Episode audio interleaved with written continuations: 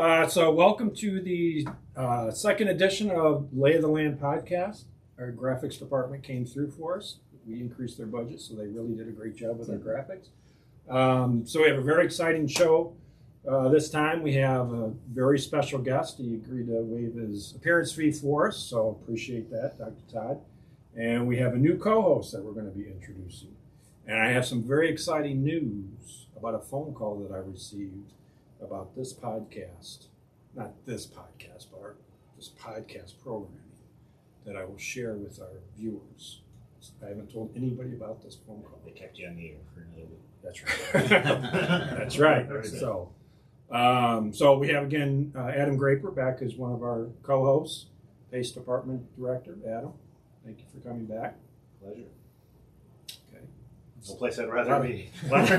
Great input there, Adam. Uh, Mary, who's off camera as she likes to be, but she's the brains behind the, the podcast with all the high tech equipment that we have here. So, Mary, thank you Hello. for coming back. We had a lot of great responses on our first podcast. Yes, we did. I got calls from all over, as far as Florida. Somebody called me and said they watched the podcast. It's very exciting. It's really great. So, yeah. Um, How's so, Scotty doing? Thank you, Aunt Martha. I appreciate it. um, so one of our you might notice on the graphic here. So it's Mayor Pete. I'm still the same, but we have Anthony Schlueter now. Our co-host Greg Falkowski is went on to greener pasture. So we now have our new chief of staff, Anthony Schlueter. Anthony, Thank you, Mayor. Thanks for having me. Uh, it's a pleasure to be here. Should be a lot of fun. So Anthony was our uh, our planning led our planning department for how many years? Did you Seven that? years. Seven years. Did a fantastic job. Uh, really, I mean, Crown Point. Everybody wants to come to Crown Point, so planning department is usually the first phone call that somebody that's interested in coming to Crown Point as a business. They call and talk to Anthony. So obviously, a very important position. It is, and it, uh, it, it was it was exciting uh, to be part of all that and, and be part of all the growth, and uh, looking forward to this new position. Yep. So uh, very exciting that you're the chief of staff. So and then we already replaced Anthony's uh, position uh, in the planning department with Grace Roman. So uh, Grace used to be our assistant city planner. Correct. Um, we hired her for her credentials, and I mean she just killed it with us talking to her in her conversation. So she made a great asset. But um, when you have a city that's been around as long as the city of Crown Point, it's kind of hard to be the first in anything. Uh, Grace is the first uh, woman to lead our planning department in the history of the city. So, um, to her credit, it's on her credentials. So, um, we'll bring her on. and We'll introduce her to Tuesday talks. But um, very excited that Grace is coming. So, She'll no doubt do a great job. so um, you know, our listeners are going to want to know more about Anthony Schlueter. The, yeah, you're the planning guy. Used to be, but what? I mean, you live in Crown Point. You married. What's what's Married. Uh, who is Anthony Schlueter? I've uh, been married for 24 years. Uh, lived in Crown Point for about the same amount of time, and I have uh, two beautiful daughters. And uh, you know, uh, before before working for the city, I worked at the Chicago Board of Trade for 20 20 years, and it's been great transitioning to, to being able to work and have a say in the development of, of the town where you you know live and raise your family. So it's been great. Yeah, yeah. I mean, it's all being part of the leadership team. You want to, you know, ideally live in the community that you serve. So um, you're just much that much more invested in it. So Absolutely. great to have you part of the team. Adam, you also live in the city, I right? do. My kids are uh, sixth generation Crown Point Winfield. Wow, So, yeah, lived here my whole life. Sixth generation. Sixth generation, yeah. So, the uh, even my wife's side goes back to the uh, Solon Robinsons. So, all the way back on there.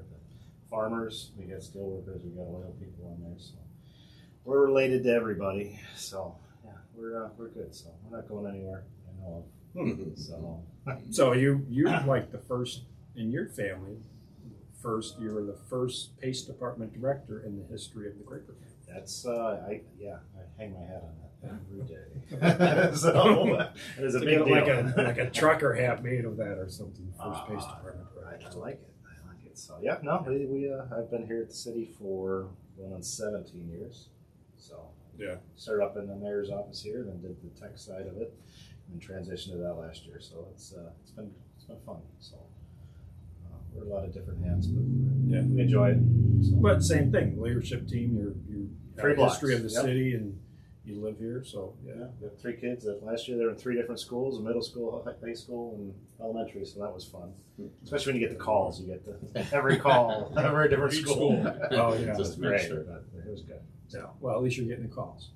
That's a plug to the. And then the school city on top of that, which was fantastic. And then the city on top of that. Yeah. That was just nice. That's right. We're good.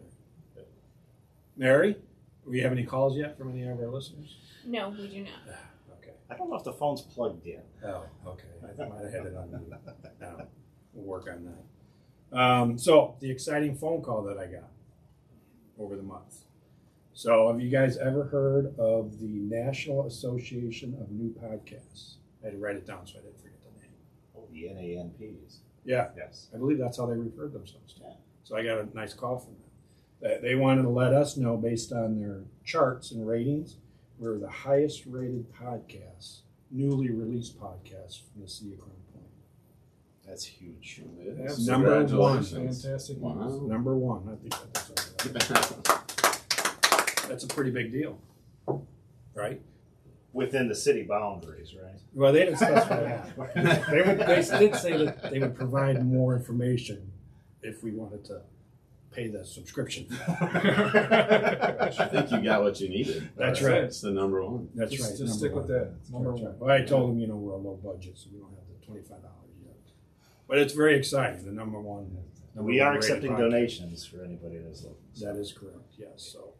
So, um, and then before we introduce our uh, special guests, so two of the feedback or pieces of information feedback that we got from uh, our last podcast was, uh, Mayor Pete, you're not speaking into the microphone. We can't hear you, which is I was kind of sitting back, so trying to make a conscious effort to sit closer. Mary's nodding, yes, please sit closer. And then they were critiquing my bare walls of my office, which be My B-A-R-E defense. or B Huh? Should be Packer Walls. The Bears. Ah. yeah. Okay. Our special guest is a Packers fan, so you know I apologize for that ahead of time. Um, so no, I mean the part that you can't see is actually decorated pretty nice. You know, my, my Chicago Bears, Walter Payton stuff. So I'm working on the wall that was bare. So I did get one poster up there that I don't know if it's going to be on camera. or not. Hang that Oh, it's not even on. It's almost level. Yeah. So Mary says that's not even going to be on camera. So, but you have to take my word for it that it's It's really Your nice. office is really- coming along. So, um, all right. So having all said that, so it is school season, right? Everybody's back to school. So we want to thank our guest, Dr. Todd Terrill, for um, taking his time out of his busy day and join us. So I wanted to have you on because you know I know you are just a hot commodity going around and besides your office stuff, everybody wants to know what's going on with the schools, and obviously there's a lot. Um, so you know, thank you for coming on. Because Absolutely. We did uh, get a lot of questions. Can you ask him this? Can you ask him that? So all of which I'm Good. sure you've you've covered many many times before. But I'm more than happy to do that again. So I appreciate it. So um, so I know, you know, you're the school superintendent, but Yep. before you even, how did you even come to Crown Point? How did you, how did you land this? role? Sure. So actually, this is my 30th year in education. Uh, the last 20 have been in school administration. 10 before that as a teacher and coach. Um, the last eight years now have as a superintendent. So I was superintendent in Richmond, Indiana for five years, and then this position came open. Um, I was contacted by a couple of the leaders here within the state, within the Indiana School Board Association, uh, the Superintendents Association, and said, "Hey, we think maybe you ought to consider looking at Crown Point, exploring that opportunity a little bit more." Yeah. Uh, so I did.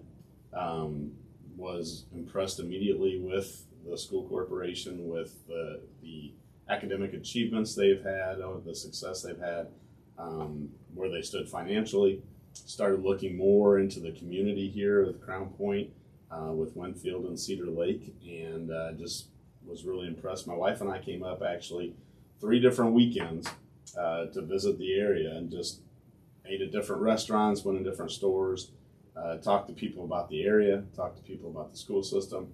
Uh, left just feeling like this was some place that we would really like to relocate to, and so decided to go ahead and and applied for the position. And uh, after multiple interviews and conversations, uh, was extended the offer to come here and be the superintendent. And it's been a great move for my family. Uh, my wife and I love the area, love the community, um, all the activities that go on from being on the square to uh, the different festivals and uh, Bulldog Park and the things that take place there. It's just been a great place to be. Yeah. So where did, where did you go to college at? So I graduated uh, my bachelor's degree from a Division three school in Wisconsin named Maranatha Baptist University. Um, played football there. Did you? Uh, yeah, What position? uh, was an offensive lineman. Yeah, my dad was actually the head basketball coach there and baseball coach. Um, from I think I was ten years old when he took that job, and he retired from there. So education has always been in my family. My brother was a teacher and coach. Uh, now is the president of a small college in Wisconsin. Um, my wife's dad was a teacher and coach. Um, her brothers were both in uh, education, so it really runs thick in our family. And uh, so education has been something that uh, we've felt as a calling, if you will, for for our lives, and just thrilled to be here now. Yeah. Wow. So so you played football. Yep. And your dad was the basketball and baseball coach. That's right. And you didn't get any I did dad not. pressure to. you know, Yeah, so get off the offensive yeah, line. so- interesting story with that one. Um, when we went to high school, my brother was five years older than me. Um, he was a pitcher, first baseman, changeup hitter, led his college team and batting average and everything else. I told my dad I would play one year, went out for it, and never forget it. It was my freshman year, and I was playing first base. I was the backup to the backup, and the guy in front of me was. We were out there practicing, and the ball was hit and thrown to first base, and it was right as the sun was setting, and it went right over the top of his glove, hit him right in the mouth, and knocked out his two teeth. And uh, the coach was like, "Oh my gosh, this is horrible!" And they're like, "Terrill, get in!" And I was like, "There's no way. What are you thinking?" Yeah. No. yeah. So uh, no, I No. I never felt that calling uh, to having somebody throwing that little ball at me as fast as they did, trying to hit it. Yeah. Um, stuck to basketball and base and football when I was in high school, and then college stuck with football and went from there. Yeah. So I can't blame you for that. Anthony, did you play? You play any sports? Golf.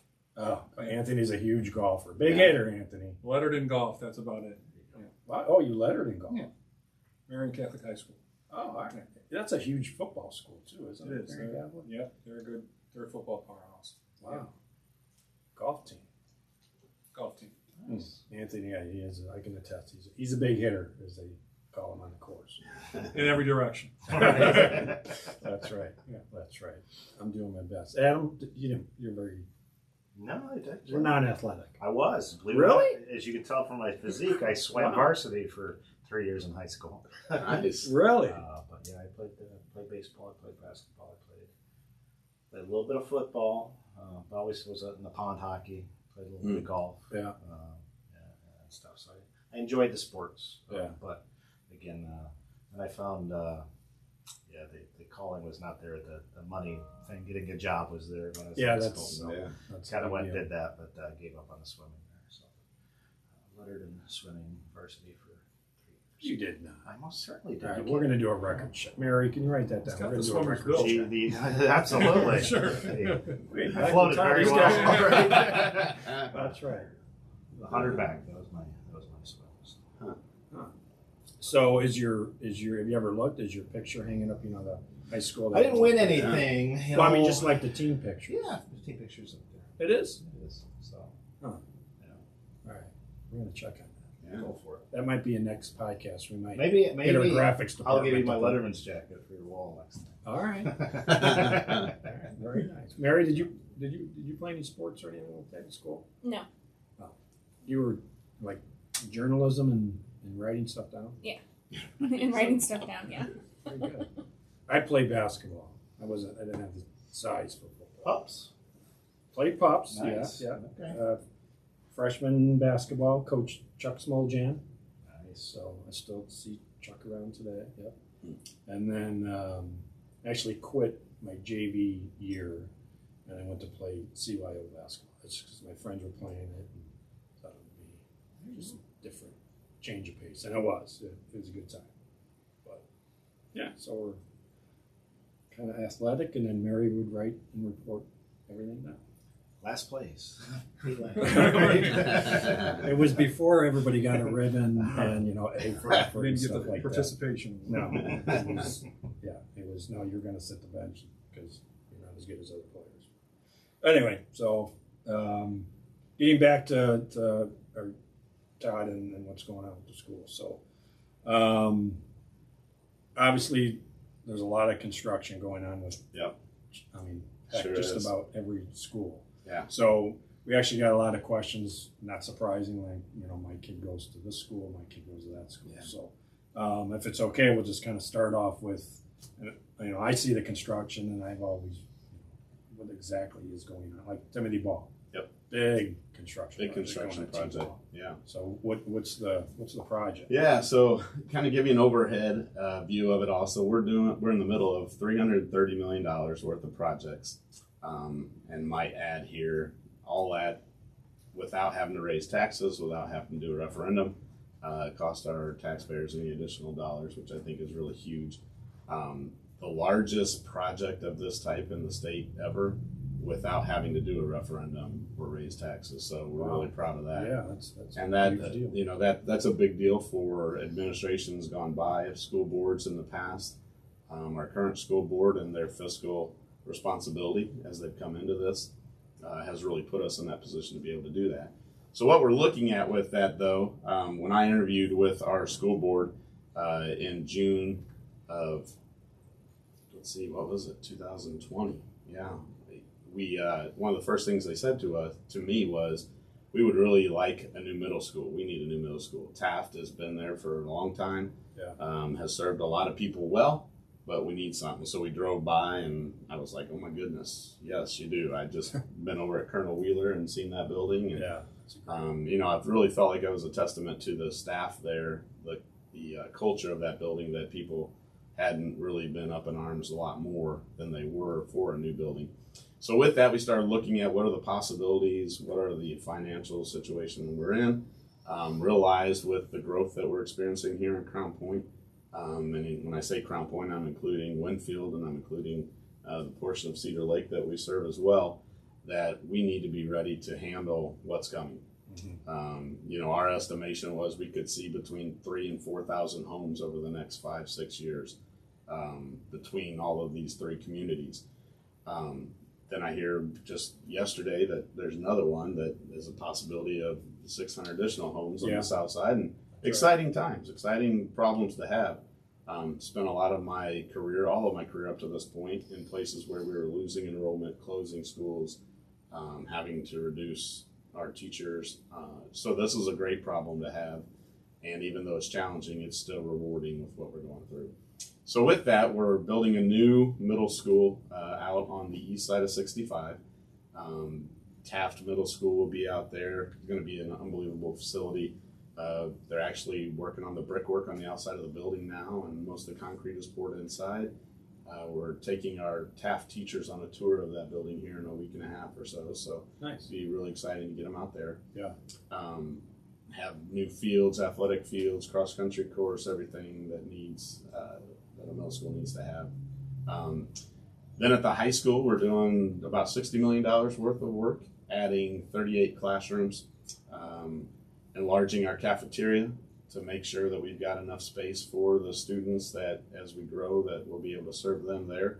Um, adding on to the fine arts wing, making sure that we have additional spaces there, and then also in the PE um, area as well with a new weight room and um, speed development grass turf area as well for our physical education department.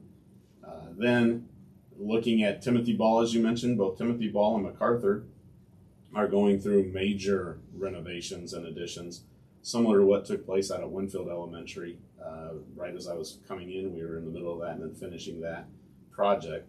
Um, Timothy Ball will have eight new classrooms on one end of the building, on the west end of the building, uh, where we just added the sidewalks. Thank you with you guys with the partnership there to make that connection to White Hawk. Yep, absolutely. Um, and then on the other end, we're actually moving our preschool uh, center, which is now over at the Learning Center, which is just west of Colonel Wheeler Middle School. Uh, that'll be moved there and connected with Timothy Ball, so there'll be four preschool classrooms there, and then a new kindergarten wing, new gym, beautiful new gym, and then the current gym will become the lunchroom. The lunchroom will become the new media center, and the media center that's currently there will be our new STEM, uh, science, technology, education, engineering, and math program uh, space for that elementary building as well. So then we're doing all of that same kind of work at MacArthur and growing that. The preschool room will just have two rooms rather than four there. Um, then, as we look at our additional buildings, so right now we've got six campuses that have major construction projects going on. Uh, Colonel Wheeler, uh, we're connecting the Learning Center to Colonel Wheeler and then adding an auditorium on that property. Uh, the new Taft will have an auditorium, so we want that to be an equitable experience for our kids there. Uh, both of those buildings will grow to be able to handle 1,400 students very comfortably, um, up to 1,600 as we continue to grow there. Um, then Eisenhower, we'll see within the next probably four weeks here. Construction start to work there. We're adding another, I want to say there's six classrooms there and doing some work inside to expand that space as well. Um, and then Solon will end up having a major renovation and expansion similar to what we're seeing at MacArthur and Timothy Ball and Winfield. Um, one of our oldest buildings in the district with MacArthur. Yeah. Uh, adding on to it, changing the look of it, um, redoing the space there to make sure that it's up to par with all the others. And then Lake Street, which is our largest elementary school right now, coming in at 735, I think they've got in the building right now. We're not going to do a lot of additions there. We're going to add a couple of preschool classrooms, um, add a STEM space possibly there, and then but majorly redo the entire building so you walk into it and it feels like a, a new school. And overall, the whole project, the goal with this is for all of our elementaries to be able to handle up to 700 students comfortably. Um, have four sections of each grade level in each building. With the addition, they can go up to five without any. We'll have rooms built into their pods where they can grow into that. Um, two middle schools then will be functioning at about 1,400, but like I said, could go up to 1,600 comfortably. The high school then would be about 3,600. So all in, once we get done, right now our population for our students is just just over 9,000. That'll put us where we can handle a population, a student population of 12,000. Um, really preparing us as what we see coming in the future with the growth that's coming. Um, and we'll be there fairly quickly. Um, most of the work will be done by December of 24. Um, the rest of it that is continuing will, will stretch into 25, but a lot of work happening in a very short amount of time. Yeah.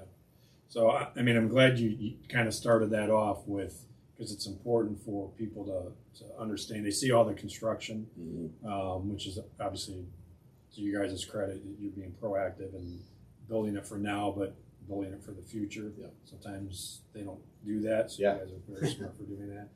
But you know that people see it and well, my taxes must be going up. Look at all this construction this school corporation's doing. So I'm glad you explained that. Just with how the debt service and, and everything runs, that you're accomplishing all this. Like I said, the largest largest construction project Mhm. in the state of Indiana without having to do a referendum. That's So correct. That's Yeah. huge. So you're getting all this done with zero tax increase. That's right. So you put the, the, the financial system to, to work for. So, um, you know, to your credit for doing that. Yeah, and that's that's really been a big part of it for our board. Uh, David Warney, our board president, has continued to keep that in front of us. With um, we've got to be proactive. We need to be ready for what's coming, but at the same time, financially, we need to make sure that we're in a spot where we can do this and do it well, and uh, keep that burden from the taxpayers if at all possible. Yeah. So appreciate his pointed direction with that, but then the support of our board as well going into it. Yeah, um, and then, like you mentioned, the, the Timothy Ball. Mhm. Um, so the sidewalk, which people were asking about that too. Yeah. It's something seemingly so simple, but you know was missing. So if you know where Timothy Ball's at and Whitehawk, you know that. So you have Whitehawk and then a stretch which is actually the county property, Right. and then the school property. Yeah. So in that county area, there was not a sidewalk. Mhm. the, the kids would have to kind of make their Get on way the street to and- T-ball. yeah, some were walking in the street, especially winter months, and you know the Yeah. things weren't were snow covered. Yeah. Um, so we worked with the school corporation, um, and actually, you know, I wish I could sit here and take that was my idea and my. I was all credit to me, not the case. It was actually Doug Bright and Greg Falkowski who Good. worked with our partners at county, the school corporation. So those two did a great job in Yeah. getting that sidewalk done. So when it's all operational, um, and that'll be in. I don't know if it's already in yet. I know they, they did the Yeah, excavation it is part close. on it. Yeah. We're close. It's Yeah. not this morning. So. Yeah. It'll be done soon.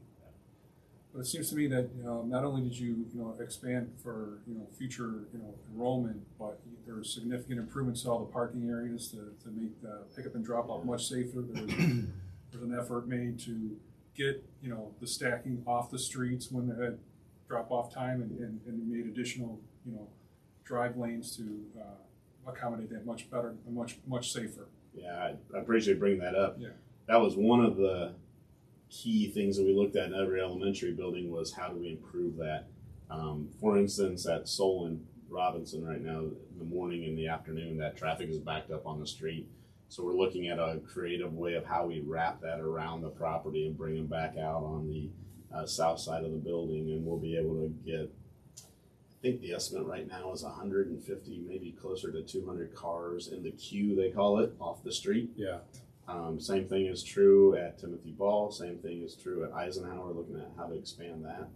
Um, MacArthur is that way. So yeah, every elementary we're really focused on how do we keep those get cars off the streets and try to help with traffic. And but I, I've got to give a shout out here to um, the EMA, the, the work that you guys they do a help great job. provide, and I have never seen that kind of support and um, cooperation between entities that I've seen here in Crown Point area. So thank you to all of you that helped with that, but to our EMA people, they do an um, unbelievable job. They do. I, I echo your sentiments. Yeah. And the police officers, uh, um, well, if you have, if you're down in these schools and drop off or pickup time, then you see the police officers Yeah. there with EMA that direct traffic. And on the police side, we, we just found, you know, the, the traffic patterns for pickup and drop off are the same and they're, you know, they need tweaking here and there, but they're, they're pretty solid. Yeah. What we found is that just there's that many more parents that are the kids are not riding the bus or not Mhm. walking to school. They're getting uh, parents are picking them up and, and taking them. Yeah. Which adds more cars and then can create some traffic issues. So um, we presented this to or talked about it at city council that we're always looking for different traffic patterns and we work with Dave Colson, we Mhm. work great, Great with you guy. guys. Yep. Um, so that's something we're always looking at. Yeah, and I'll tell you, the first three days of school, that new, especially at the high school, um, where you've got so many people wanting to bring their kid to the high school, or you got kids wanting to drive to the high school. Those first three days are kind of challenging. Yeah. Today I was down there right at drop off time, and I'm telling you, there was no backup at all. It was flowing. Everybody was getting to where they needed to go, and um, y- you know, we really we know those first three days are going to be a little tight and a little rough. But again, the way that they move those buses in and out of there, and EMA gets them going to that next, it's just it's amazing to watch. Yeah, and part of it is you're for that brief window of Mhm. either before school or after school. I mean, it's a lot of Oh, it is. bodies in, Yeah. in school buses too. Yeah, well, you got Um, 3,000 kids, and then you've got, what, 250, 300 teachers or support staff that are going in and out of that building. Yeah. And uh, it, now you add all the construction stuff on top of it. And We got that. Yeah, I was worried looking at T-ball because AJ goes to T-ball, looking at, Yeah, and I, I went out there that day, you know, that, that day and Dave was out there. Yeah. You know, I'm like, oh, Dave, we're in some trouble here. Yeah. Uh, he was out there every day, him and uh, Nick Chikina and stuff. And uh, they had it solid down after the three, four days that first week. So Mhm. yeah, it, it's it's not ideal with the construction, but it, it's moving pretty well. So Yeah. I, I see that at the other schools as well. So. Are, are, is the construction at the schools are they set to kind of be done in the same school year, or is it just dependent on? Yeah, it really depends on the project and where they're at. So Timothy Ball, uh, you just brought up um, that new classroom edition. We were scheduled to not be able to get classes into that new edition until like spring break time. So what would happen is we would take eight classrooms and move them into the new classrooms, and then we redo those eight classrooms and then swap those back out, and it's kind of that puzzle piece where you just Mm-hmm. keep shifting people around. They're so far ahead of schedule right now. They're talking like getting in there in December, which would be great. Wow. Um, Yeah, possibly with the new gymnasium getting in there even by spring break now, which was supposed to be summer. So, you know, I've got to give a shout out to our architectural firm is Gibraltar Design, and then Skillman is our construction managers. You've heard a lot with the supply chain, a lot with um, Getting all the different steel and iron work that we need to get in there. They they have done an amazing job at one keeping us at budget and two ordering this stuff beforehand, even if we have to have it delivered early and stored ourselves, to where we can continue to move forward with these projects. And a lot of projects you're hearing around the state are being slowed and stalled because of that.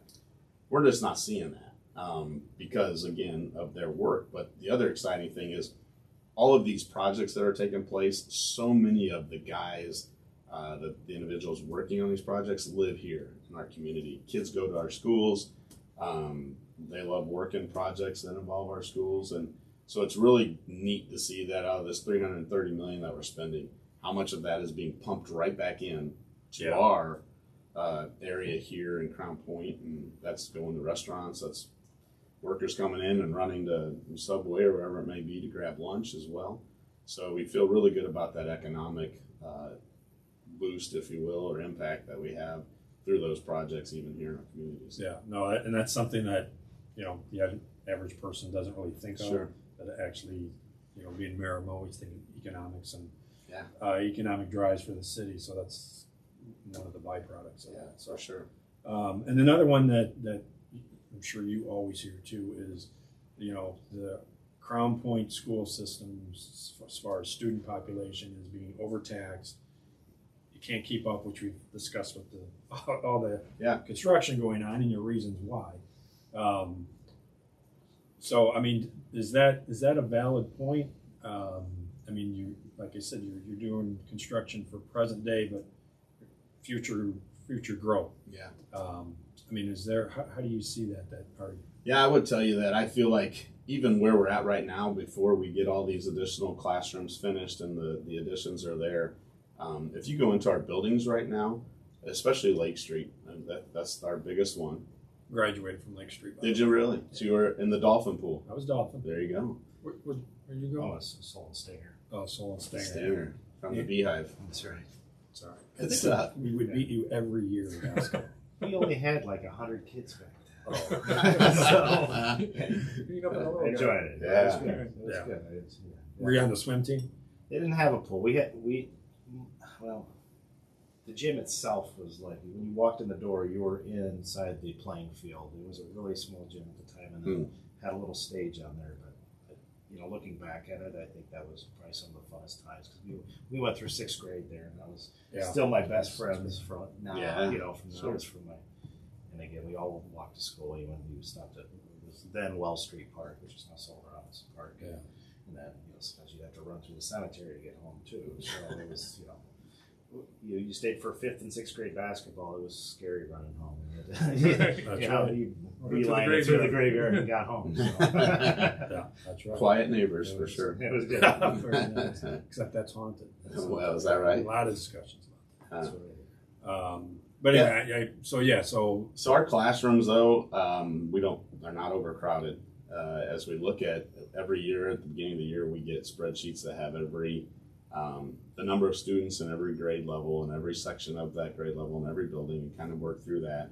Um, very few of them are at max of what we would look at for a grade level or for a section. Um, so we feel really good about where our numbers, where our class sizes are right now. Um, is there concern about the growth that's coming? I don't know that concern. We need to plan to be proactive for it. But I feel like we're we're in a position where we're ready for that, and we've got a plan in place and, and ready to, to handle as as it comes. Now, Yeah. I'll tell you, you know, people here, for instance, I know after the last the news that came out, oh my gosh, 600 more homes. How are the schools going to contain it? What are they going to do? You know, 600 homes doesn't mean that there's going to be 600, 1,200 new kids coming. That's just, it's not, that's not what happens. Because current or existing homes are not selling, uh, people just aren't putting them up for sale. So when you grow up or when your kids grow up and move on, your wife and and you will continue to live in your house for maybe the next 20 years and then once you sell that and a younger family were to buy that and come in then we'd start to see that come in. If we were to see this huge influx of houses that are currently on the market um, people who are older people whose kids have already gone through school and now they're leaving the area to move on and that would be a huge influx at the same time we're seeing all of this going on that would be cause for alarm. With this what we're seeing right now is our growth right now is about 50 to 100 maybe just a little bit more students a year. Mhm. and that's manageable. I mean when you're looking at 9000 students uh, seven elementaries two and two middle schools and a high school um, when you spread that out over all those different grades and sections that's not a huge impact annually. It's a continual growth that's really steady and uh, helps us do the things that we need to do and continue to provide all the different programs that we need for our kids. So, um, you know, I mean, we're looking at 3,000 students that we could add in addition to this uh, with once all these projects are done. At the growth rate we're experiencing now, that's getting us well into 10 years down the road of being able to handle what's coming. Yeah, that's a great point. Actually, Anthony and I were talking about that very point. So, like, I have three boys. Mhm. Two of them um, are no longer at Crown Point schools. They're graduating out of school. My youngest Sure. is at the high school. So I'm not going anywhere. So I went from having three kids at Crown Point schools to one. In a couple of years, I won't have any. Yeah. But I, to your point, I'm not moving anywhere. Right. So my kids and I are done and out, and so there'll be another family with three kids, perhaps that now they're just going to kind of take their place. So Mhm. um, Anthony, you got two daughters who are now in school, and Yeah. um, Just, and- just starting the Yeah. freshman year, my oldest, so, yeah. It could be the, sa- it'd be the same situation, in about six years, they'll be out of the house and, you know, me and my wife will still be living here. Right. And that speaks well for our community because people get to that point where you can retire and live wherever you want. And as you look to leave, where where are you going to go that you find all the things that we have here, all the amenities, the services, the new hospitals that are going in? Yeah. Um, everything's here, you know, and so that speaks well for our area, for our communities, as to people don't feel like, well, when I get to that point, I'm just going to leave and I mean, take away the winters and some of that snow. Yeah. Yeah, in the cold, Yeah. we could do something about that. Actually, the worst uh, for me, is, uh, I don't mind the snow. I hate the cold, and I don't like the fact that it gets dark. At yeah, I'm not crazy about that. that's my Yeah. number one thing. I agree with You're that. sitting here in your office, three thirty, you can start seeing it getting dark. Come when it's dark and you leave when it's dark. Pretty So, Had to change the timers on our outdoor lights last Right. night. I'm like, good grief, Yeah. already. or I'll, I'll uh, my younger days I would like now I go out and shovel. I man, I just want to get it done. I, I don't even want to be out here. But before I would, yeah, you know, I would go out and throw logs on the fire pit, sit outside when it's snowing and have a fire. Yeah. Like what the heck was I thinking? Right. Now you're just looking through the windows. Yeah. Right. Look at this. hey, and the neighbor get five bucks and you then he just laughs at you. Well, and that, I guess that goes back to you know talking about the growth too, and, and obviously Pete, you've been here your whole life. I've been here my whole life. You've got some years on me, but looking at that construct of that debate on, oh my God, Crown Point's getting way too big. It's going too fast. You still have that, you know, that group that's out there. Um, and I guess does that come back because at the same time, and I, and I always use this story. I've had, you know, an individual you know, one time pull me aside in a beautiful new house and a newer subdivision within the last 15 years. And, you know, look at that behind me. Look at that guy. He's building the house.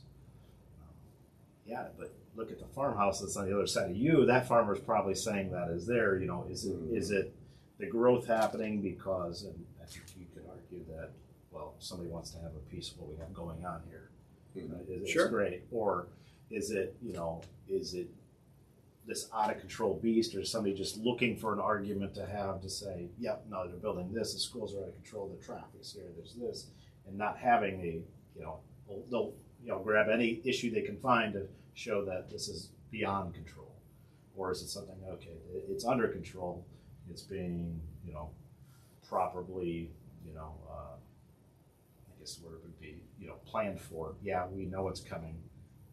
Uh, you know, we're, we're preparing for when it comes, and that's just what's allowed. You know, you can't stop a farmer from selling his field and, and Mhm. going on and developing and, and this. And are we putting in the, the uh, the ordinances and the rules in place to say, okay, yeah, when you do that, we will make sure you you're upheld to these standards to ensure that you know we're looking for you know not only uh, for the city's future but for everybody that's already pre-established in here. I guess that's going back to you on the planning side too. So it's, it's just called responsible growth and development. So when a new development comes in, it meets all the qualifications, you know, you know, literally, we, we, we can't deny it. Just, just saying, we don't want it, or we've got enough, you know. So when it meets those requirements, then we make sure that, you know, then the question comes up, well, it's gonna be additional traffic, you know, uh, additional burden on the schools. So the schools are, are ready for it. We make sure the schools are ready for it, we make sure that the traffic improvements are gonna be installed by those developers as these developments come in. And that's all we can do is, is to continually improve the roadways and the, and the infrastructure uh, to, to handle future growth. Yeah. yeah. I mean, looking at a city council level or a planning commission level or a zoning level, I just, for those that may not know, hey, I'm going to develop this, I want to go do this, and what would happen if you're like, absolutely not, we, we don't want you here. There has to, yeah, there has to be some, some reason other than that. It to, it doesn't meet with the comprehensive plan. It doesn't meet with city standards for development, you know. And those would be, you have to have specific reasons why you would be not denying the subdivision. If it meets all those qualifications, then literally we have to say yes, or you're, you're to be facing a lawsuit of some, of some form. And a comprehensive plan that has been in the works for decades. For, Yeah. for years, and every, every, every ten years, we update that comprehensive plan, we have professional planners that come out and look at it say, this is, in these areas, this is, this is the kind of growth that we expect, and the, the, the, the kind of density that we recommend for this area, uh, for the city of Crown Point. Yeah. I mean, I'm, I'm so I'm on the community a lot as you guys are too. Um, so I understand when people say, um, you know, in their best case scenario, we keep the small town, and, and so I, I understand what they're trying to say. Um, but you know, unless you were born here and you haven't moved, you moved into Crown Point at some time, Mhm. right? So, and, and Crown Point welcomed you. So, we get a lot of visitors that don't live here. They come here for various reasons, and they just love Crown Point, or they hear about Crown Point.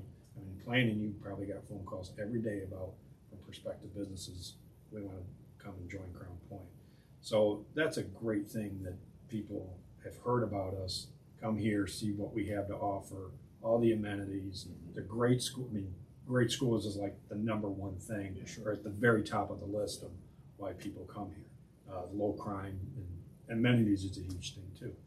Um, and we've been able to do all that and provide all that. And, you know, we are- still have the lowest tax rate of any city in Lake County. Um, so You're that's seeing the common theme here, aren't you? That's right. Lowest tax rate, no Yeah. tax increase for all of these projects that are going on. I mean, that, that echoes strong as you look at Oh, this sure. community. Yeah, yeah. I mean, always the on the police side, it was you know there's a lot of important reasons why people come here for their own, but two of the predominant ones are the school system and the fact that we have very low crime. Yeah. So um, and then you throw the amenities on top of that. I mean, the square is just the square's phenomenal. All the improvements and Mhm. the businesses that have come up there, that still has the hometown feel to it. If you go out and eat up there or shop up there, it, you still have that hometown feel. Well, the car Other shows, communities just don't. Yeah, Bulldog Park, all the different events that go on, the parades, the Yeah. yeah. I mean, if you're trying to find something to do, you're gonna find it for sure, There and it still has that small town feel That's right. because of that. So Yeah, and we're always looking to add with Adam and, and Mary through the pace.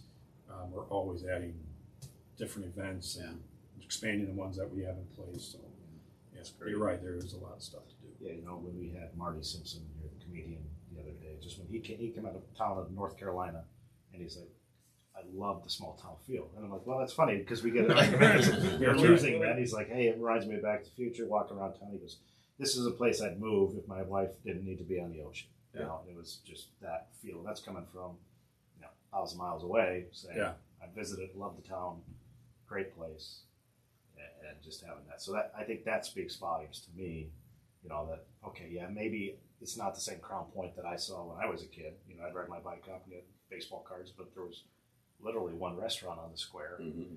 and you know, we get chased out of this building or you go out of here, and then Yeah. this building was dilapidated and this one wasn't, but it was you know, it's is it different? Yes. Is it you know improved? Yes. Yeah. Tremendously.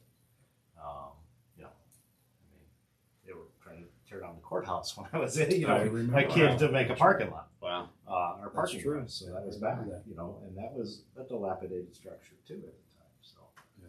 um, Well, to your point of the planning and, and what's gone into it, coming in and being here for just over two years now, and driving and getting to know other communities in our area, so many of them just feel like it's just all crammed in. You know, it's all right there. Here, you still have it spread out. There's places you can go that it just doesn't have that compacted feeling to it as you drive through the community. So, I, you know, I think that's a credit to the planning that has gone on before and, and um, the things that have preceded it. Yeah. So one of the questions that, so you're talking about the new Taft uh, Yep. being built, is what's going to happen to the current Taft? Yeah, so the current Taft building, the north end of the building, which is the newer part, and it's really old still, but it's the newer part. We're going to keep that, and that'll become centralized storage for the district that has a basement level, but then also the far north end of the building will be storage. And then in there, that'll become our alternative education service building. So we currently have a, a great 18 to 22 year old program for our kids who uh, once they're at that point where they should be graduating high school, still need a few more years. We're able to have a program for them. Um, our credit acceleration program, CAPS, uh, is affectionately called now, um, from the high school. So it's for those kids who just going into a high school building every day. That's just not for them. Mhm. They they need to get their high school education in, but they want to work. They want to do all these different things. It's an opportunity for them. It'll be there as well. Um, we have an, a really strong birth to school program where just what it said was for those children once they're born until they get to the point where they're going into kindergarten and different activities for them. That'll be part of this uh, building as well. Um, then we also have we'll start a, a new program that'll be um, an alternative to those students who do something they shouldn't do and are suspended from school, rather than being at home where they can be there and be a part of that program as well. So that north part of that building will be continued to use for educational purposes. The gym, um, as that runs down towards Main Street, and then the sixth grade wing right now that runs parallel to Main Street, all of that will be uh, demolished. And right behind it, they're building right now, will be our new administration center. So our current administration center is just a block north of here, um, but we've got people in three different buildings as you guys are experiencing that. Yeah, that's a real us. challenge. It is a challenge. So as our community has grown, as our district has grown, we'll be able to have all of those under one roof. Um, have a board meeting where when we recognize students for different achievements, people aren't parking down here and walking all the way up there to find a parking place and then rotating them through the board. So it'll be an actual room that's big enough to hold board meetings where we can see people and meet the professional development opportunities for our district as well. So really excited about where that's how that's going to bring us all together and really kind of streamline that process. So is that with the timetable? Is that going to start 2024? No, actually, we're planning on moving in there um, August of next summer. Oh, Yeah, so Holy they're smokes. putting that up right now, right behind. There was a parking lot behind the sixth grade wing there, um, and it pretty much takes up that parking lot space.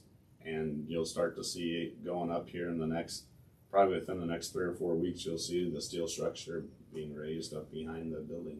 so you'll you'll put the new admin center to use while the other projects at the current Absolutely. after the de- demolition Yep. and the transformation. Yeah. And then we're going to keep the, the tennis courts that are back there. We're going to keep the football field and track that are back there. And then all the green space that's on that north side of that building. Um, had developers reach out and say, hey, this would be a great spot too. Oh, I And- bet you did. yeah, and, Yeah. and we're not interested in that. We want to keep that. Um, it's green space that I think teams, you know, youth league teams can take advantage of and use that space as well. So our intention will be to hold on to that and really keep that for our community use.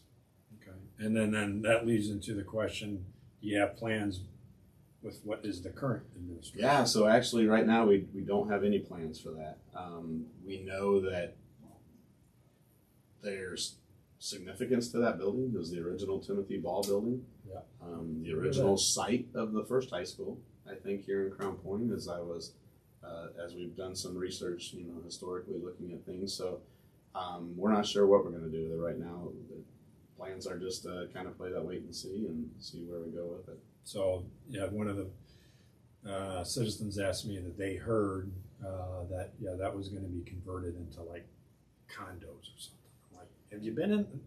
I'm pretty sure that's not the case. I'll ask a big box store. the big box. Right. If you're going to convert that, you, you'd be better off knocking it down and starting Yeah. over if you're going to go that route with it. Yeah. So.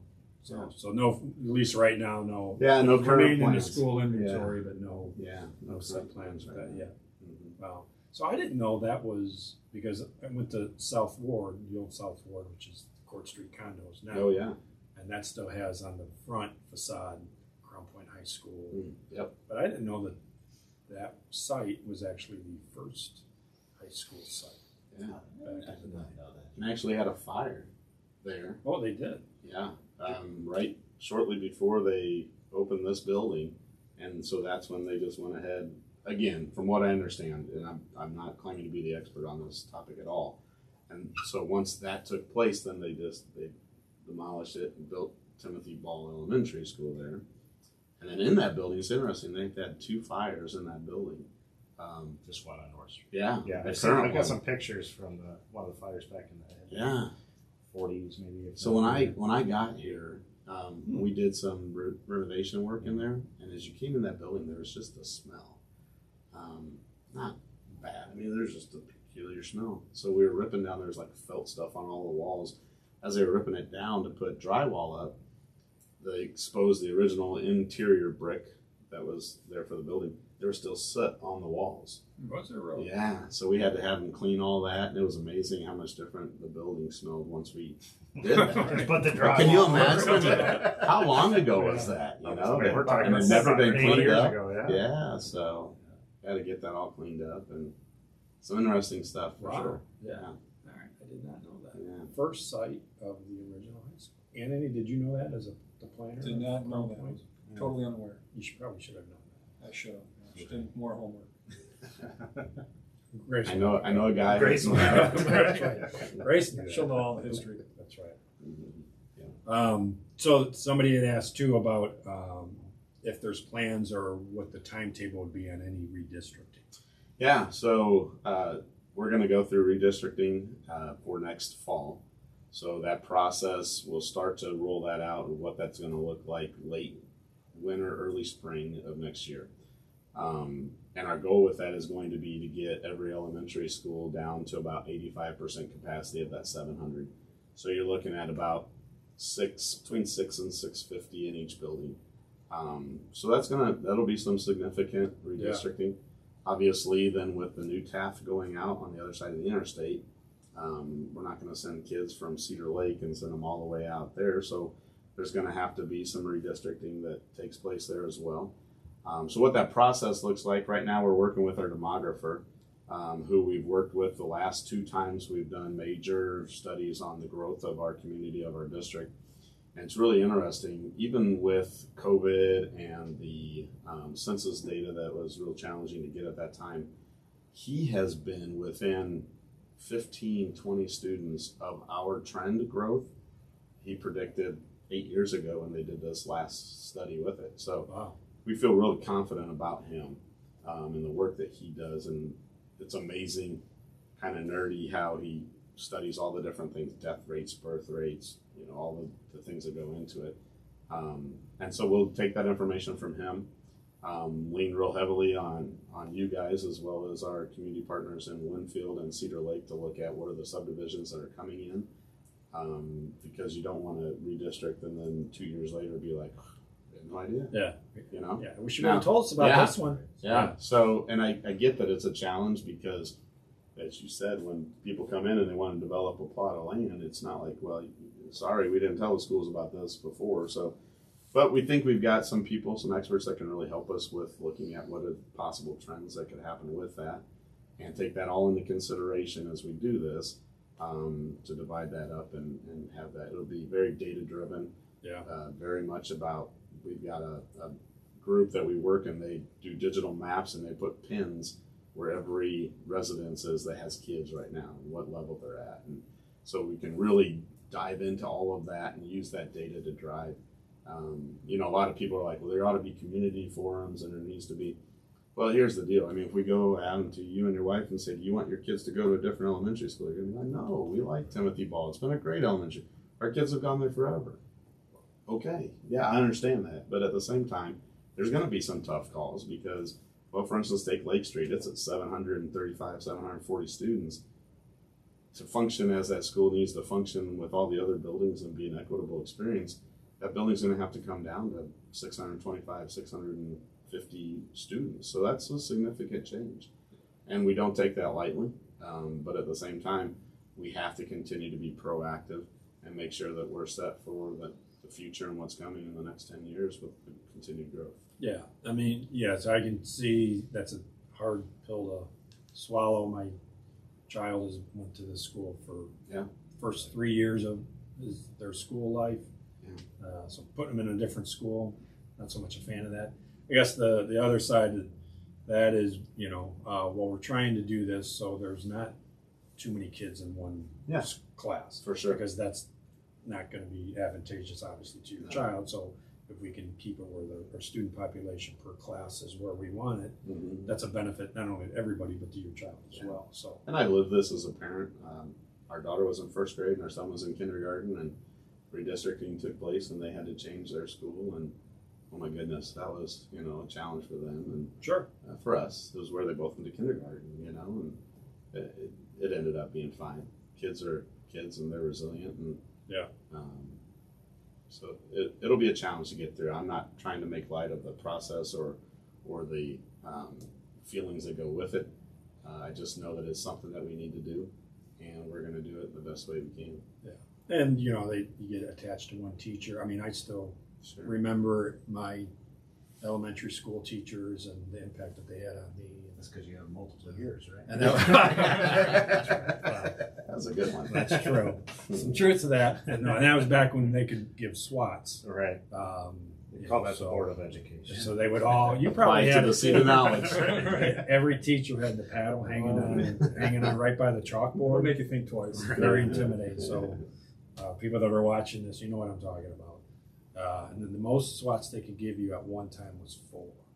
What really came up with that number? Was that uh, I don't know. that was uh, five was way too much. Three was not Three was enough. not quite. Not enough. Mary, do you know how they came up with that? I do. Oh, okay. Mary doesn't. But yeah, there so must you have been get four. Right. I don't know. I never got four SWATs at once. That was like, man, you had really had better done something to get. I had a lot of friends that did that. Now in Solon, they used to have Solon used to just be like almost like an L, maybe a horseshoe, and then they had a wooden bench that lined up like halfway where the principal's office was. Of course, you would giggle as you'd see the you know, waiting the to kids go waiting in. to go next. whack. That's. Until you were on there, and that giggled on it. Wasn't so funny. It wasn't so funny. but yeah, it was. Uh, go sit on there. You're next. Did they have SWATs in Did Illinois? not- did No not- SWATs? Did never experience, Really? never experienced a SWAT. Did Oh. not. Wow, you guys are lucky. Yeah. So the last SWAT I got was at Taft. I didn't get any in high school. You know, it was all about the library and studying, Yeah, you know, stuff like that. Uh, there's my brothers that were all like, we can probably pull transcripts. Not Um, necessary. yeah, all right. Well, let's let's. Uh, so yeah, Mr. Brown, who's the my Robert Brown. eighth grade basketball coach. He was the school cafeteria monitor, Hmm. and so I was walking with my tray, and I, it was an accident, and I spilled my shake, and I went onto the ground. That's the last time you spilled shake. he said, yeah. So he instantly called me out, Mr. Land SWAT, in front of the whole cafeteria. wow. Just got one though, but man, Mr. Brown, he was that Robert He Brown? could Robert deliver. I think he was there. Yeah.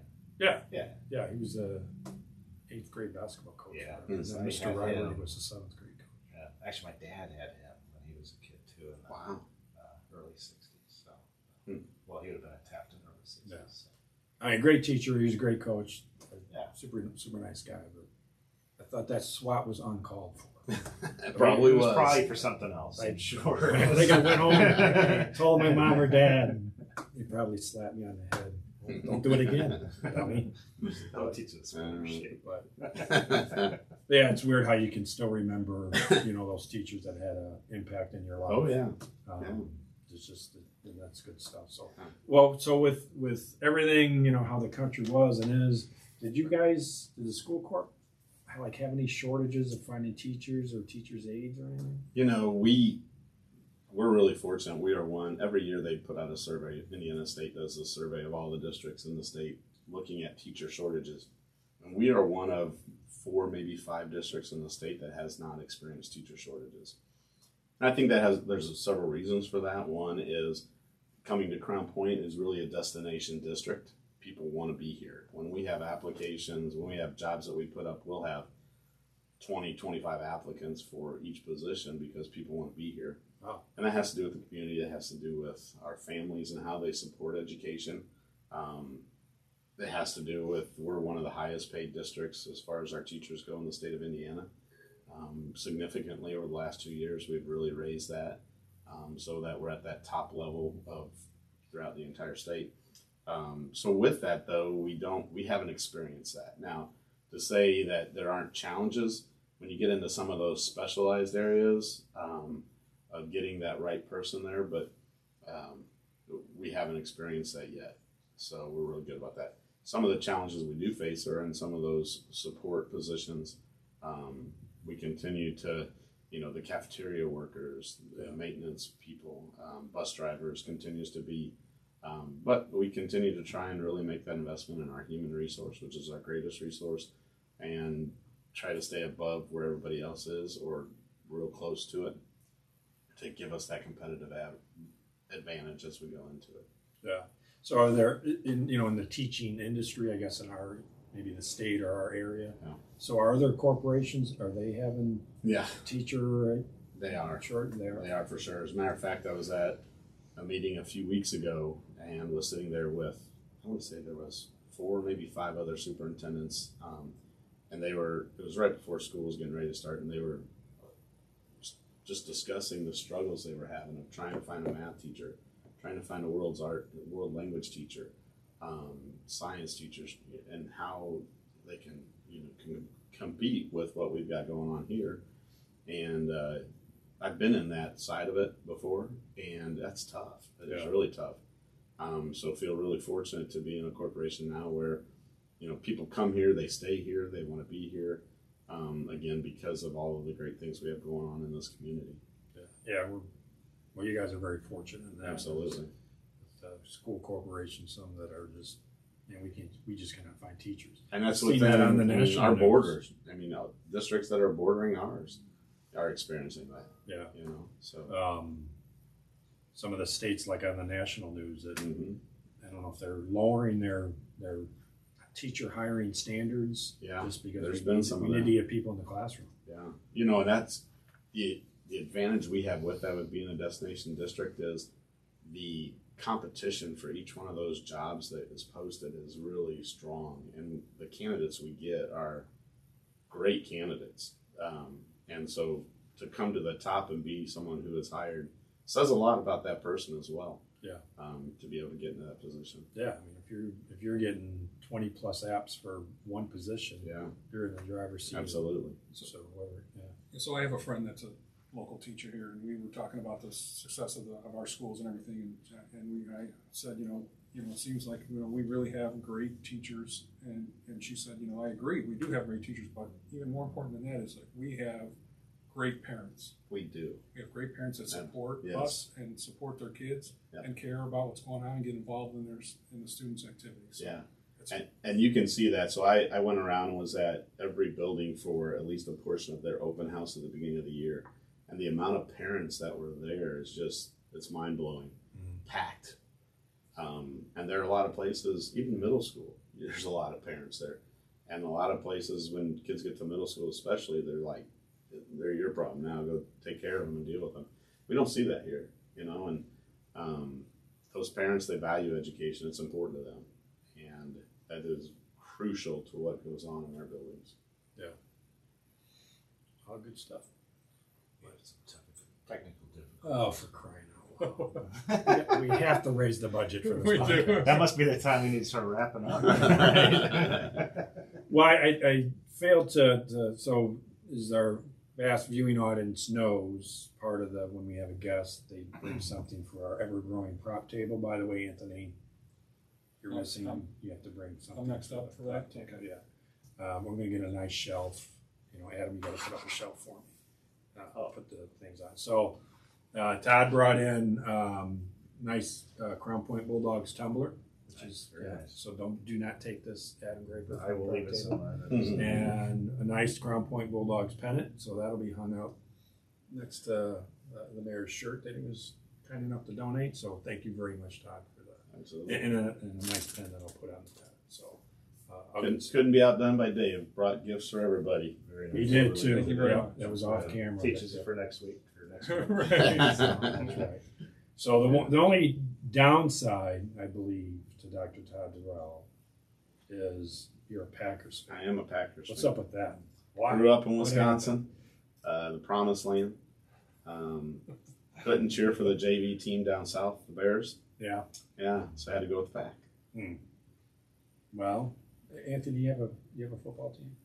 Bears fan. Bears. Colts. Colts. Colts fan. I'm a Colts fan. They're my AFC team. Yeah, they were. Uh, when I was in high school, they were so awful that I used to go to Colts games because you get tickets for six or eight bucks, and then gas was eighty nine cents, ninety cents a gallon. So you drive down to Indy, Sure. go park on the street for nothing because it was a Sunday. And then you go to the game. So twenty bucks all day. So that was pre Peyton Manning. Yeah. So that's how I became a Colts Sure. fan was going down for that. The economics of it. The economics, Yeah. and then obviously, you know, Peyton comes in. Uh, it's all history from there. So. I yeah, I, I don't I don't dislike the Colts. I mean, Indiana, they do have a, you know, the owners a little dicey sometimes, but they, they put a pro- good Could be product a little on the goofy, field. but he's not. But- a good one. I like their coach this year. Not Oh, last year. no. You don't like the coach? No, I love the Oh. coach. I thought you were talking about the owner. It can't be. You know, Oh. It's not like the McCaskeys. so, Yeah. But no, I've always been a Bears fan. Man, they were. I know you were a Packers fan. Yeah. Like, I got to tell you, last year, so my wife and I decided to take in the St. Patrick's Day lighted parade. First time ever. Yeah. Uh, hadn't experienced anything like that, so I'm like, we probably need to wear green. Yeah. So I went to my closet and I didn't have any green other than my Packers stuff, so I threw on my Packers hat. That was the guy. Yeah. All right. I see a The mayor was up on the stage and I was waving at him and he got my attention and he like pointed to my hat and he's like, Are you Yeah. kidding me? And he said, You realize a lot of green beer tonight, a lot of Bears fans, and you're wearing Packers stuff. Probably not the smartest move. Right. and uh, you know, it, it worked out all right. yeah. Well, you're in green. I mean, Yeah. you know, Yeah. A for the effort. Yeah. And the Jerry, do you have a you have a are you you have a favorite football team? She's wearing green. You know, You are. I'm I'm sorry to disappoint you, Dr. Come on, man. but I, you know, have to be a Bears fan. See, I knew she was very smart. Probably Cubs fan too. We won't talk about that. No, No. I'm a Cubs fan. born and raised. I've sat in the crib for the playpen in front of WGN. So Really? we used to race home from school so I could catch the last few innings. Of Cubs games. Day baseball. Mm-hmm. It was fantastic. 120 start. And then in high school, I might have missed a few games because the bleacher tickets were also six bucks. So, so that's how I spent Yeah. my summer or my late April, May. Is from, I was sick very often from community school. Yeah. I'm sorry, not really, but that was well attended. Hmm. I think everybody's done that Sure. from time to time. Oh, I don't right, know. Mary? No. Somehow I kind of felt that. Yeah. Yeah, so I would uh, enjoy those days. Where are you? Cubs or Sox, or you just football? I'm Not a huge baseball fan, but if I am, I'm, I'm not going to win any points here. I'm a Cardinals fan. Uh, Cardinals. Actually, going up the end of the month here and watching the Cardinals and Brewers play. Oh, are you? Yeah, in Milwaukee. So yeah. When is your term up for? Well, I'm glad we had him on now. These are I numbers. told you I wasn't going to win any points here, but yeah, Hey, your team is your team. that's right. That's just how it is. Yeah. Right? Yeah. Anthony, you, you, oh yeah, you're Cubs. right? Cubs, absolutely. I I haven't had to go to counseling because of how my teams have performed though either. Like probably most of you in this room. Yeah. Yeah, it's been very troubled life. Very excited for this. How, how you thinking the Packers are going to do this year? I think they'll do all right if Aaron Rodgers can keep his head Yeah. straight. Yeah. It's be good. Like all. I mean, I hated Brett Favre just because he was so good, Yeah, and he lit up my Bears pretty yes, good. he did. And then once he retired, I'm like, okay, now I like you because you were a good player. And, yeah, same with Aaron Rodgers. Man, Great I was- player. I was a fan going back to like the Majkowski days back in Magic oh, Man? Magic Man. Oh, yeah, yeah. Magic So Man. I was there through thick and thin, but yeah, it's Yeah. been rough. Lynn Dickey. I remember Lynn Dickey. Yeah. Wow. It's before your time. Yeah, it is. Good stuff. Um, so we did have we did have uh, a few questions that they wanted me to address. So let me. Okay. Um, what's the status of the road paving project? So we have we always discuss this at our community forums Tuesday talks too. But um, so road paving season. It's a short window in Northwest Indiana. So uh, we've had a lot done. Right now we're still in paving Briarwood. Um, the biggest and some other ones. The ones we haven't started yet, but will be done this paving season, season is Goldsboro from Main Street East. And then we're just getting ready to start uh, Nickel Street, which is, uh, fact, we're just tearing up the sidewalks now because we'll be putting in sidewalks and curbs and oh, everything for the, yeah. Um, and then East Street, this was our biggest project of the paving season because the number one challenge we always have is parking for our downtown area. Great problem to have. Yeah. Um, so the East Street project, we once it's all completed, we'll have added 147 new parking stalls, uh, both in the parking lots and then street parking.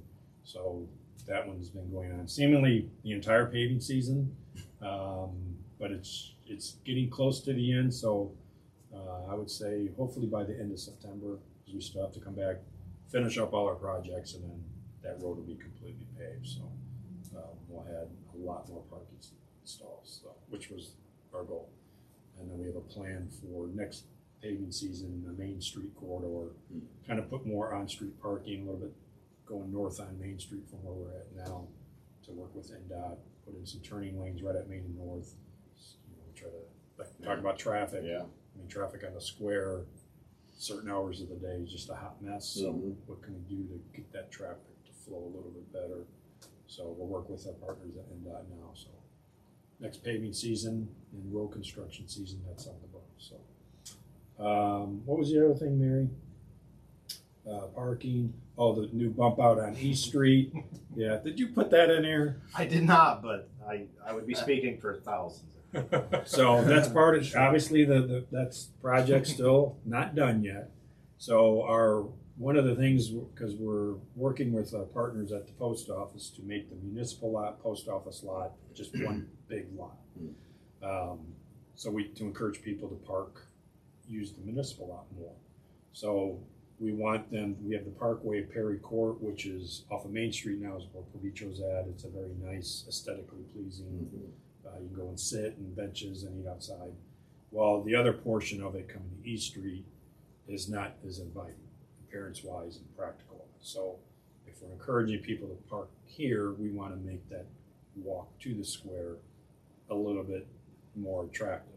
So we're getting rid of the street parking there, we're redoing the roads, add some decorative lighting.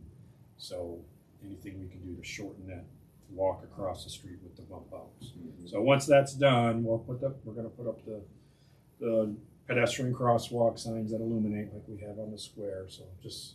uh, And East Street will be restriped, so there'll be a, a center, so it won't be We have as some confusing. temporary today, which is I think helping out Yes, tremendously. Yeah. so So with the, it'll make sense when it's all yeah, done so completed. during, Trust the process. trust the process, that's right. Okay. Did that answer your question, Adam Draper? Partially. Um, So, and then lastly, we had some questions about, because it's our budget season, Mhm. Um, so we, we've been working very hard on the two thousand twenty-three budget with the, the council. Um, so this year we introduced, uh, just about a forty-seven million dollar budget for next year, which is, um, pretty much on par from what we've done in years past. We propose a four percent raise for our city employees. And just actually, just a couple of weeks ago, we got our, our financial consultant gave us some great news that our uh, the city's AV actually increased 8.21 percent in one year, which is a phenomenal growth. That is. So unheard of. we're at 2.24 billion, um, which that helps for us when we go if we do a GO bond. Um, that we can get extra money for capital improvements with zero tax increase to our, our citizens. So uh, that's a huge, huge thing to. So that's a credit to everybody in Crown Point That's that right. RV or AV went up that much. So, um, and then we also are looking to hire uh, additional police and fire. Um, so that's also proposed in next year's budget. So um, we're not done yet. We have, I think, our budget has to be done. Will be done by October seventeenth. We have a couple more public hearings we have to do and, and work with our council on some things. Council's been great, very supportive. Um, we, I think we've worked well together putting this budget together for everybody. So it's been a, it's been an interesting process. Let me compliment the street department. We've had a couple of issues in front of Taft with water main breaks, and they've been amazing. I know the, the first one, they were out there at one o'clock in the morning and worked hard and had that thing ready so where, where we could let some traffic in and help immensely. And then we just had another one recently this week. And those guys really do a fabulous job of getting out there and addressing needs quick. Yeah, thank you for saying that. Jason Scott and Kelly Miller is kind of the lead crew leader on the, the water main breaks. And I mean, it's just almost every day. Seems They still send us an email. We have a water main, water main break at wherever. It's usually in the, right in the middle of the night, and these guys get up and they, they get on it right away. Yeah, asked them, we got out here at one o'clock in the morning. Yeah. Yeah. Appreciate it. Um, what was there some of the other? Oh, we got some events coming up, as as always. Um, we are going to have the Oktoberfest. Somebody had asked me about that. The Oktoberfest is going to be a go. That'll be uh, Saturday, October first, over at Bulldog Park, um, from two to ten. Right? Do we have a? Do we have? Are we having a band for the Oktoberfest? Uh, do we have them there? I've got them written down. Jeez. Actually, they're very good bands too. yeah. Yeah. What's the name of them? I gotta look it up. So while Adam's doing that, um, we're doing the Touch a Truck again. Um, that'll be at the Sportsplex. That is going to be Sunday, October 16th, 1 to 3. And then the Halloween Egg Hunt, which we've talked about that before. I mean, I know it is incredibly popular. Yeah, not The I don't think Halloween so. egg hunt. Halloween like. And eggs. it was just, a, we're, we're trying to think of how did that originate? Maybe somebody, or one of our viewers. Honestly, it's been going since I remember. I believe it was uh, Parks Department started off small back Yeah. 15, 20 years ago. I mean, now there's hundreds and hundreds of eggs that Yeah, we put together. there are. That is a. Uh, I'd rather not talk about the Halloween. eggs. it's for the But kids. The kids, the kids say? enjoy it very much. The kids definitely enjoy it. And then looking way down the line, um, uh, the trick or treating. Somebody actually, I'm just not in the Halloween mode yet. Um, you go to these stores and they already got all the Halloween stuff up. I'm just waiting for Christmas stuff to come up. The Christmas stuff Yeah, is. I've seen some Christmas stuff in the stores. Um, Halloween trick or treat hours are going to be the same, five to seven, like they have been. On. Halloween. On Halloween, Oh. that is correct. So, um, Mary, we're ready for our business spotlight of the month. Okay, so so every month, uh, you know, we pick just a Crown Point business, give them a little prop and their business spotlight. Uh, this is one that I actually uh, I, I like the Herbalife shakes. So general General Nutrition at uh, 190 Southwest Street. I go there a lot. Um, you guys, you guys do the shakes at all? Yeah, pretty good. Yeah, it's good shakes. They have a Captain Crunch shake, which is delicious. Oh, Is that healthy, Captain Ken? Crunch. It is. Yes. It's healthy for you, and it Yeah. tastes like Captain Wow. Crunch. That would be worth checking It's out. You would be on that one. I, you know, Jason. They have a Scott- pop tart. Jason, Pop I tart. just Right. Jason I, Scott. they're very, the they do have some odd stuff like that. Yeah, it's good. They do. But yeah, it's uh, I've been doing those forever. So there's general nutrition. Um, we also have key nutrition, a higher level of nutrition, a couple other similar type businesses in Crown Point. So if that's your thing, those are the three locations you can go to. So maybe we can do one of them for our Tuesday talks or something. So we'll put that on the to follow up list on. So um, Do we have any phone callers yet, Mary? No. No callers? Okay. Um, so thank you again, Todd, for coming in. It's a wealth of information. Thank Uh, you for Actually having me. learned a lot that I wasn't aware of. So very informative and, you know, you've been great. And You know, know you're out in the community all the time. Yeah, try to be. Get, uh, which is a good thing. And, you know, parents want to know. I'm, like I said, we're, we got, got kids in school, so Yeah. the more information we have, the better. So Yeah. thank you again for coming in. Absolutely. Thanks for having me. Um, so as a reminder, you can find this on Spotify, YouTube, Facebook, Apple Podcasts by searching Lay of the Land podcast. So Anthony, fantastic job. Um, you did great. Very proud of you. Yep. Just winging it. right. Uh, three claps. Just bring something for the prop. You got it. So. Oh, this is just done. We, we do have the, uh, the bands that came up. Oh, okay. So the bands will be uh, Dillinger, Derek Caruso, and Blue Pews and Marrakesh Express, which is fantastic. And that's for our October Oktoberfest. Very nice. Okay. Um, so again, Mary, anything closing thoughts you would like to throw in here? No. Okay. So thank you for tuning in. This uh, Lay the Land podcast, and um, we have for our next podcast. I'm Not going to reveal the guests, but part of what we do is we talk about I was everything Crown Point. So these two guests, we're going to have them on together everybody's going to know both of them, or at least one of them, or at least know their names. So they will share some interesting stories of old Crown Point, like back in the day. So we'll, I'll reveal their names a little later, but it'll be very entertaining. Yeah, that'll be a fun one. Yeah. We'll have to edit very much. I catch them early in the day, so we may not be able to do an afternoon recording. But anyway, so that's going to be a very exciting show. So till next time, take care, be safe. You know where to find us. You've been listening to Lay of the Land with Crown Point Mayor Pete Land and Chief of Staff Anthony Schlueter. If you like what you heard today, come hang out with us on the third Tuesday of every month.